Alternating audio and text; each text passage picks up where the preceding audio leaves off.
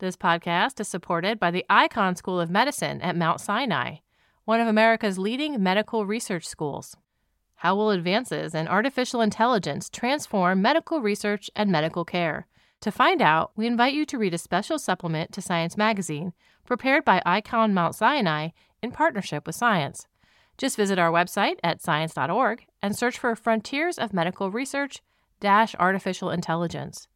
On May 1st and May 2nd, Icahn Mount Sinai and the New York Academy of Sciences will be convening a major symposium in New York City on the new wave of AI in healthcare. For more information and to register, please visit events.nyas.org slash AI Health. That's events.nyas.org slash AI Health. The Icahn School of Medicine at Mount Sinai. We find a way. This week's episode is brought to you in part by the Eppendorf and Science Prize for Neurobiology. Are you or one of your colleagues doing great neuroscience? If so, then we encourage you to apply for the prestigious Eppendorf and Science Prize for Neurobiology, an international prize which honors young scientists for outstanding neurobiological research based on methods of molecular, cellular, systems, or organismic biology. Submissions are due June 15th. Visit science.org slash Eppendorf to apply today.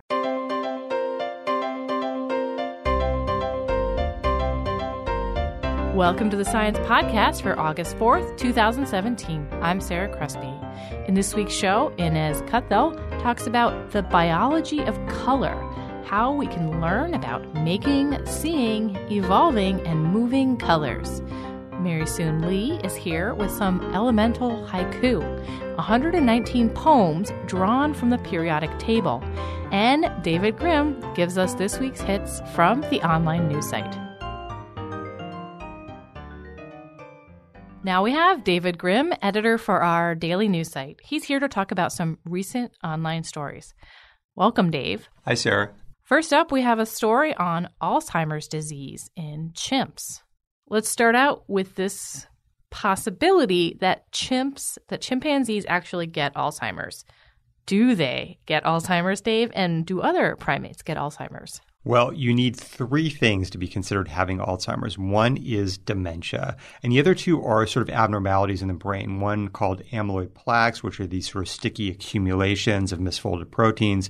Another one called neurofibrillary tangles. These are sort of formed when proteins called tau, they clump into these long filaments, twist around each other. So both of these are thought to cause damage to the cells in the brain.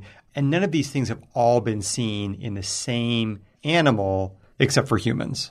Okay, and now we're going to talk about how there may be some clues that this is happening in chimps, but I want to get out of the way this problem that in the US, chimps are considered are now considered endangered animals, and invasive studies of them are off limits. How can there be new evidence for what's going on in their brains? It's a great question. So it turns out that this study had to rely very heavily on a newly founded center that collects brains from chimpanzees after they die. If they die at zoos or research centers or whatever, this facility has access to their brains. So the research, all this research was actually done on brains of chimps that had already died. And what did they see when they looked at this panoply of dead chimp brains? Well, strikingly, they saw that 13 of the 20 brains that they looked at had amyloid plaques, and four of those also had the neurofibrillary tangles. So, this makes chimpanzees the first animal where both the plaques and the tangles have been seen in the same brain as they are in humans. But what's missing here is that third ingredient, dementia. Right. Is there any evidence that these chimps had dementia in their life? There is not. And that's really the big obstacle here because in order to do that, then you have to start to do potentially some of these studies which are now off limits, including potentially doing MRI scans, which are a big no no now with chimps. But even less invasive studies might be really hard to conduct considering that most research on chimps is now phased out in the US. Now we have a story on prions and diabetes. Prion diseases, like mad cow, involve a misfolded protein. And this misfolded protein triggers correctly folded proteins to also misfold. And all of these bad guys aggregate into clumps, tangles, and plaques, like we were talking about with Alzheimer's. But the key difference between a prion disease and Alzheimer's is this cascade of misfolding. You can introduce a misfolded protein and get everybody else to do the same thing. Now, there's a possibility that the same thing, the same cascade, might be happening in diabetes.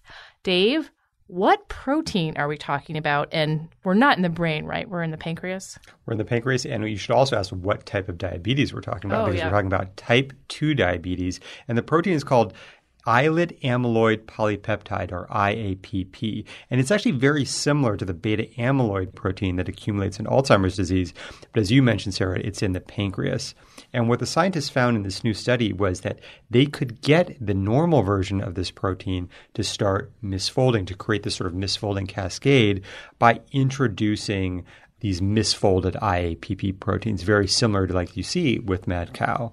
And in mad cow, you can inject the protein and get clumps from one animal to another. Were they able to do that here as well with, you know, moving the proteins from one animal to another? They did. They they well, what they showed was when they injected mice with a misfolded protein or a synthetic version of the misfolded protein that they created in the lab. That was enough to sort of start this cascade in the mice. And not only that, but these mice started to come down with symptoms very similar to type 2 diabetes. A lot of the cells in their pancreas were starting to die, preventing the pancreas from releasing insulin, which helps regulate blood sugar. This is a really interesting mechanism for possible understanding of diabetes. But is anyone suggesting here that people are getting diabetes from an external source, that it's transmitted from animals or other people? No, nobody's suggesting that quite yet. First of all, it's in mice. Second of all, this wouldn't be transmitted like the flu. Like you couldn't just be next to somebody with type 2 diabetes and get to type 2 diabetes. If and that's assuming all this stuff holds true for people. But what they are saying is that things like blood transfusions or even eating uh, the meat of animals that may have a very similar type of disease going on, just like with mad cow, that's a could potentially be a way to transmit type 2 diabetes from person to person or from another source to a person, although none of this has been shown yet. Right. I mean, even with mad cow, which does have an eating component, you have to eat the brain or spinal cord of a cow. That's right. And even then, chances are not very high that you get it. That's right. Now for something different. Catherine Matacic has dropped by to talk about her story on the pros and cons of industrial espionage. Um, so, Catherine, hello. Hi, Sarah. This question has been a tough one to answer. What is the payoff for industrial espionage in the long run? so, way back in the 6th century, there was a pretty big payoff in the Byzantine Empire. There were two Nestorian monks who found the secret of silk production in China and ended up smuggling a couple of silkworms all the way back to the Byzantine Empire, where they essentially broke the Chinese monopoly on silk. Uh, there was a pretty big payoff because silk at the time was quite expensive. Um, and it also paid off uh, for the Soviets back in the last century when espionage helped them come up with the plans for the atomic bomb. Now, this is all like long term stuff, but there is a new study that looks at more than just sort of this anecdotal evidence There's like a quantitative aspect. yeah, to it. there's a quantitative aspect to it. You know, nothing has ever been measured in terms of, you know, what is the effect of espionage in the long run, like you were talking. It's You all put- stories. You put money in. You know, mm-hmm. you, you pay your spies. Right. You get their fancy Q equipment. And then if you want to invest in it, yes. Yeah, and then you you know you get some kind of economic payoff from moving the technology into your country, and so now you have dun dun dun dun a data set that says this is how much spying costs, and this is with a lot of math how much spying earned us. What is this data set? Right. So this data set, which is pretty unique, nobody's ever looked at spying in this way before. It came from East Germany's or the former East Germany's Ministry for Security, otherwise known as the Stasi. It actually emerged after the fall of the Berlin Wall, many years later, in about 1998. This was a whole database of almost like 190,000 pieces of information that East German spies stole. And They stole this- it all from West Germany, or so a lot of it came from West Germany, um, but there was some information that was taken from other Western countries, including the United States. But the bulk of their spies were based in West Germany. Um, they weren't able to actually see uh, what the pieces of information were that were stolen, but what they could see uh, is the names of the informants that got the information, so like their code names. Um, they could see when the information had been collected and how valuable the information was, because the East Germans had a pretty robust evaluation system for this information as it came in, and they'd had like a one to five ranking system. And if you got a rank of one for something that you turned in, that meant that at least in the mid 70s, it was worth about 150,000 West German marks. Oh. So they don't know what the piece of information was, but they have all this metadata on Exactly. the information. And then they crunched the numbers and they figured out what the payoff was for most of the content of the database. Yeah. So what the economists did is they divided their data into 16 different sectors of the economy, uh, everything from chemicals to electronics. And then they looked at how well each of these sectors performed in something called total factor productivity, sort of a measure of how efficient your economy is, how well you use things like labor and capital. And this total factor productivity is often linked to innovation.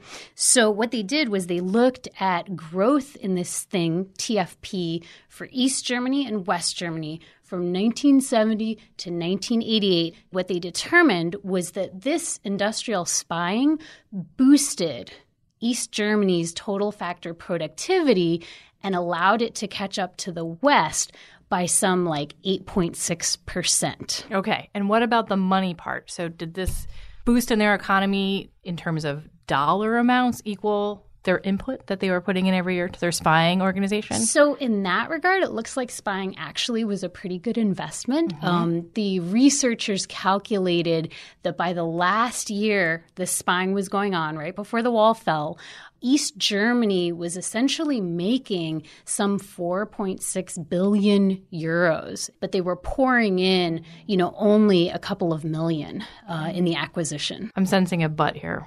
Yes, this is this is where things get fun. So it sounds like this is a really great idea. You know, you, you put a little bit of money in, you get a big payoff. The problem was this uh, type of investment can only take you so far. So it helped the East catch up to the West, but they were already so far behind that they were never able to really close sort of that gap. Um, the other thing that the researchers really highlighted in this paper was that they were basically cannibalizing investment in research and development. One researcher actually had a really great way of putting it. He said that this kind of spying is essentially research and development or R&D on cocaine. it helps you do a lot really fast in the short term, but it might not be very good for you in the long run. Okay. Thank you, Catherine. Okay, Dave, what else is on the site this week? Well, Sarah, we've got a story about where some of the earliest asteroids in the solar system came from. Also, a story about whether the ancient Greeks were related to the famed Mycenaeans of various fabled epics. And for Science Insider, our policy blog, we've got a story about how a French drug trial tragedy has prompted the EU to adopt new rules to protect study volunteers.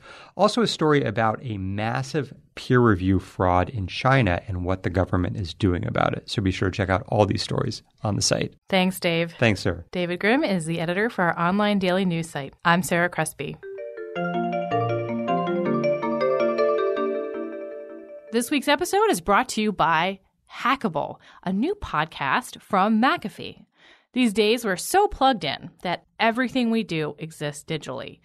Social media, email, banking, our identities can all be found online. So, how worried should we be about the threat of a possible cyber attack? Hackable explores this very question with the help of cybersecurity experts, in depth experiments, and, of course, pop culture. The pilot episode, for instance, attempts to replicate that incredible opening scene of Mr. Robot, where the main character, Elliot, easily taps into a coffee shop's Wi Fi network and uncovers some unnerving secrets. It's like Mythbusters meets Mr. Robot. It's incredibly entertaining, informative, and applicable to anyone who spends a lot of time online. And let's face it, that's all of us. You'll definitely learn a thing or two about the realities of your cybersecurity. Listen to Hackable in Apple Podcast, Stitcher, or wherever you listen. The biology of color has a long history, and each new tool or paradigm in biology takes on the problem of coloration. Innes Cuthill is here to talk about the state of the field and what comes next in color. Welcome, Inez. Hello, Sarah. Reading this review, which is written by quite a few people, I find it's really jam packed with animals, colors, techniques, areas of inquiry. It definitely gets across this idea that the biology of color is a multidisciplinary effort. Uh, what is your tack, and, and how do you study this specifically? Well, I'm a behavioral ecologist, which means I'm interested in why particular color patterns or displays have evolved and the role they play in an animal's life. And the interesting thing about many animal colors is that they're adaptations not so much to the physical environment as to the perception and mind of another species. So, for example, if you want to understand insect camouflage, you need to know what the colors of the insect look like to its predators, which are probably birds and have very different sorts of vision from humans. That necessarily means that you have to collaborate with sensory biologists, you have to collaborate with psychologists who are interested in how visual information is processed. So it really is an interdisciplinary adventure. Hmm. Another point that really seemed illuminating to me is that color is really the manipulation of light that many biological phenomenon are aimed at this goal of you know changing how light is perceived. And most of us think of pigment as the way to get that done but structural color is also a biological route to manipulating light. What kind of research is being carried out in this area well, you're absolutely right that um, the most common way of being coloured is by absorbing some wavelengths, and that's what pigments do. But structural colours interfere with light, and this really is happening at, at the nanoscale. So there's lots of interest from physicists and engineers, not just biologists, particularly in understanding how animals can produce a dazzling array of different colors that we as humans in manufacturing find difficult. So, this is a source of research where there's going to be bio inspired solutions. Not my own area of research, mm-hmm. but uh, uh, certainly very active at the moment. Yeah, I think it's really amazing to think that an animal has developed a way to lay down these finely tuned little bumps that interact with light at the nanoscale and you know provide iridescence or different colors and it's you know it has to develop that over time it's just that's really fascinating Okay, let's take this to the other side of the eyeball or the light receptor. How light is perceived is also part of the biology of color. What are other organisms doing differently than people? What can they see that we can't, and how can we capture that and understand it? Okay, to understand how other animals see color, perhaps the best place to start is, is how we see color.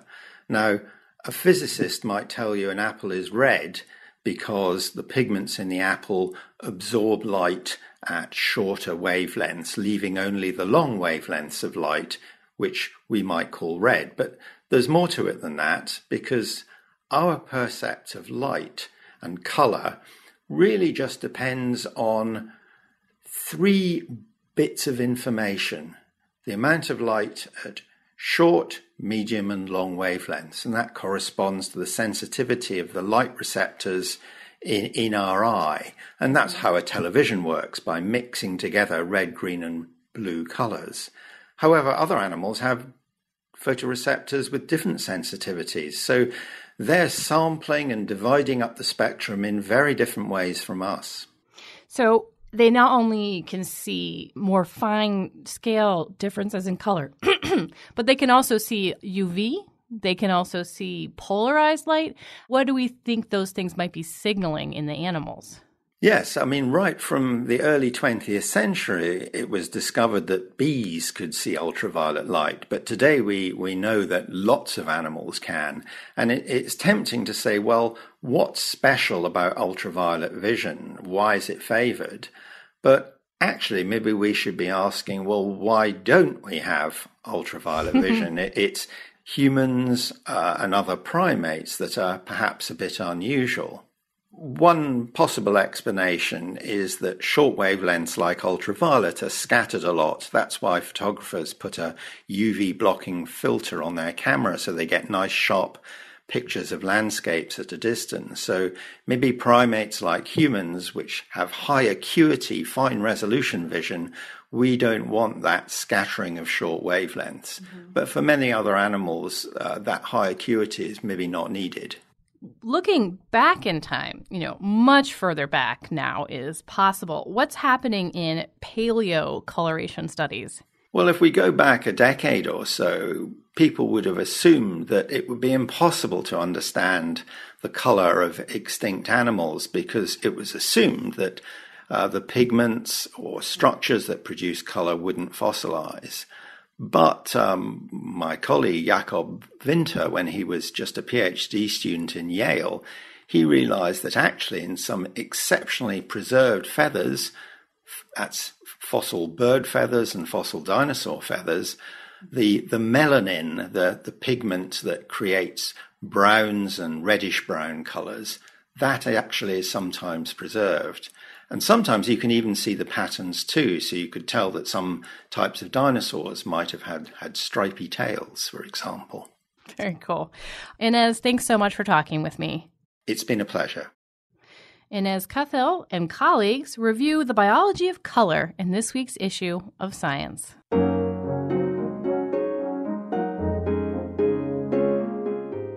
This week, Science's letter section is filled up with poetry, 119 elemental haiku, produced by Mary Soon Lee.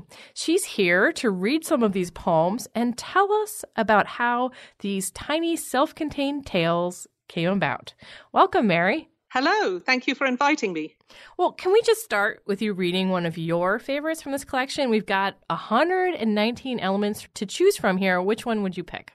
I'm fond of fluorine, atomic number nine. Fluorine, F. Tantrums, explosions. First step, admit the problem.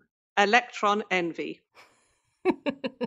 At, I, that was one of the first ones I actually went to when I saw I printed out this collection and looked through it. You know, I went to carbon, hydrogen, boron, sodium, and you know, you captured something about them in your writing that really resonates with my thinking about these elements, the kind of personalities I'd unknowingly assigned to these substances.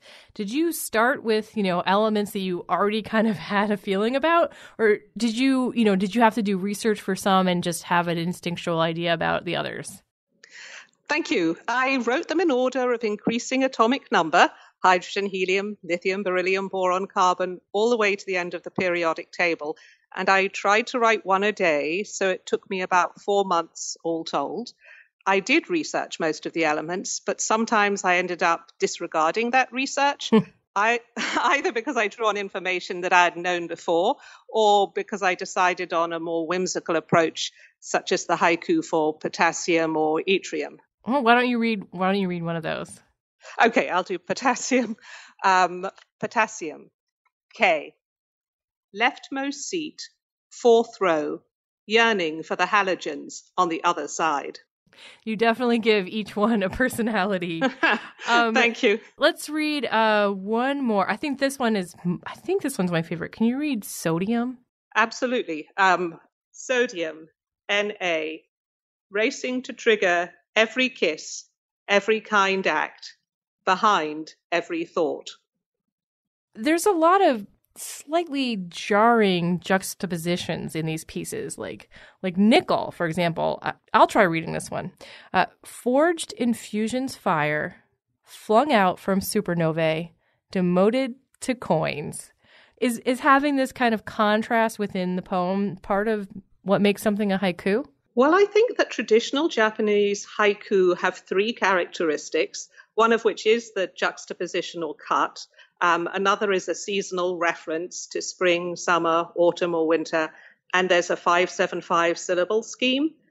I used a loose interpretation of haiku. I don't remember having even one seasonal reference, hmm. but I do I do have some of the juxtapositions, and I kept the 575 syllable scheme.